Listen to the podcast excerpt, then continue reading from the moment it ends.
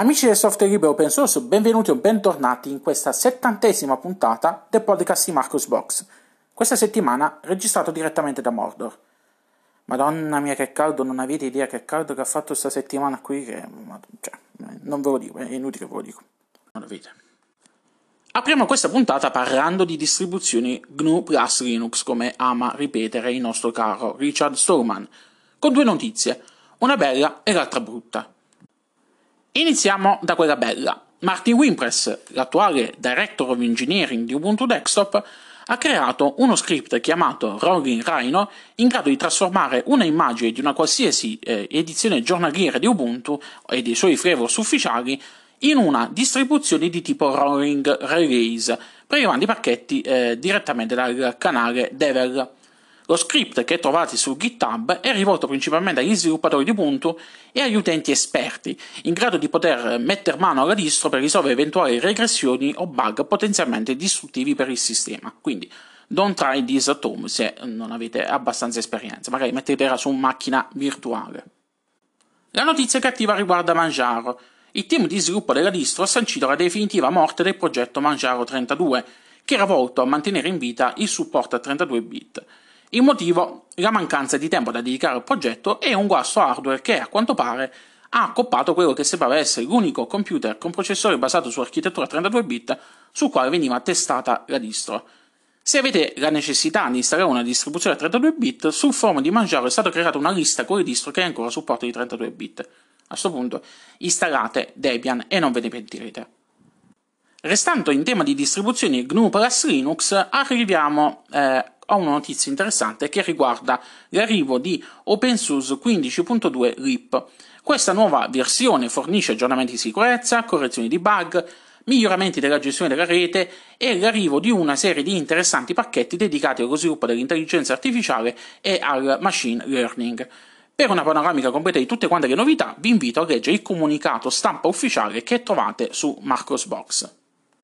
Dal mondo Google arriva poi un'interessante novità che farà felice molti di voi all'ascolto. A breve Chrome OS supporterà i giochi Steam grazie a Borealis, un nuovo progetto sviluppato da Google che eh, offre il supporto Linux mediante una macchina virtuale basata su Ubuntu. Direte voi, ma non c'era già Crostini eh, basato su Debian che faceva questo? Beh, sì, avete ragione. Google a quanto pare sta lavorando su questo progetto parallelamente a Crostini e non è ancora chiaro se Crostini verrà sostituito in toto da Borealis o se i due progetti continueranno a convivere, cosa molto improbabile a parer mio. Quel che è certo è che Borealis è basato su Ubuntu 18.04 LTS e al suo interno include una copia preinstallata di Steam. Stando ai colleghi eh, di 9to5 Google che hanno scoperto la parte del codice incriminata, eh, l'arrivo di Borealis dovrebbe coincidere con il rilascio eh, dei nuovi Chromebook basati sui processori Intel di decima generazione. La notizia è interessante se vista in un'ottica più grande perché, come ben saprete, qualche settimana fa vi avevo parlato della collaborazione di Google con Parallels per portare le applicazioni Microsoft Office e altre applicazioni Windows su Chrome OS. Bene, Chrome OS diventerà così una piattaforma più che un sistema operativo in grado di far funzionare applicazioni native per Chrome OS, applicazioni per Android, applicazioni per Linux, applicazioni Microsoft e in grado anche di far girare i giochi della piattaforma Steam direttamente su questi computer. Diciamo che così Google si va un po' a fare anche la guerra in casa, visto che eh, offre un sistema di gaming online che Stadia, che a quanto pare non, ha, eh, non è decollato, stando alle ultime analisi e agli ultimi riscontri dei, degli esperti del settore del, del gaming. Infine parliamo di Mozilla, dell'arrivo di Firefox 78. Il rilascio di questa nuova edizione per il canale stabile coincide con una nuova meglio release di Firefox ESR, la versione di Firefox con supporto esteso dedicata al mondo aziendale. Le due edizioni dunque si allineano. In questa nuova edizione troviamo un rinnovamento della dashboard dedicata alle funzionalità di protezione offerte da Firefox durante la navigazione web, quindi la protezione con tracciamento e quant'altro.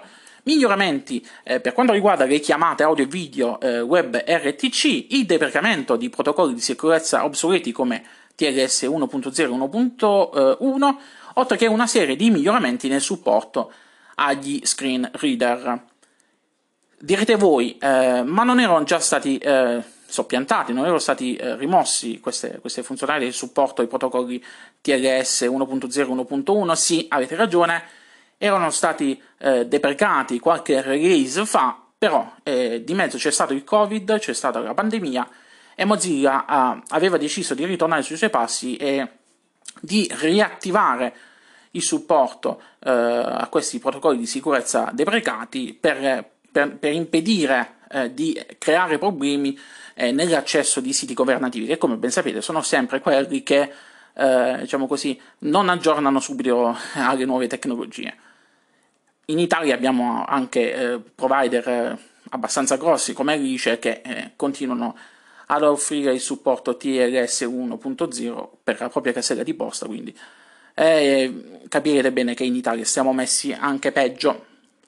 Infine, lato mobile, Mozilla ha finalmente avviato il processo di semplificazione delle edizioni di Firefox presenti sul Play Store di Google.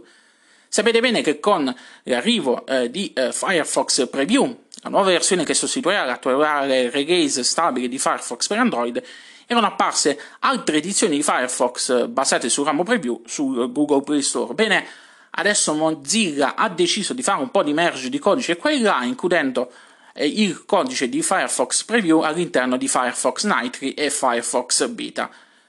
Sul Google Play Store adesso troveremo tre edizioni di Firefox, la Nitro con, eh, basata sul codice di Firefox eh, Preview, con eh, build giornaliera, la versione beta di Firefox basata su eh, Firefox per Android eh, Preview, mh, mm, versione quella stabile, diciamo così, quindi con build meno frequenti, però offre già il supporto alle estensioni, alle estensioni iniziali. Ed infine la versione stabile basata sul canale Release che offre eh, la vecchia vers- eh, versione di eh, Firefox per Android, quella con la vecchia grafica, con il supporto a tutte le estensioni e quant'altro. Bene, hanno messo un po' ordine.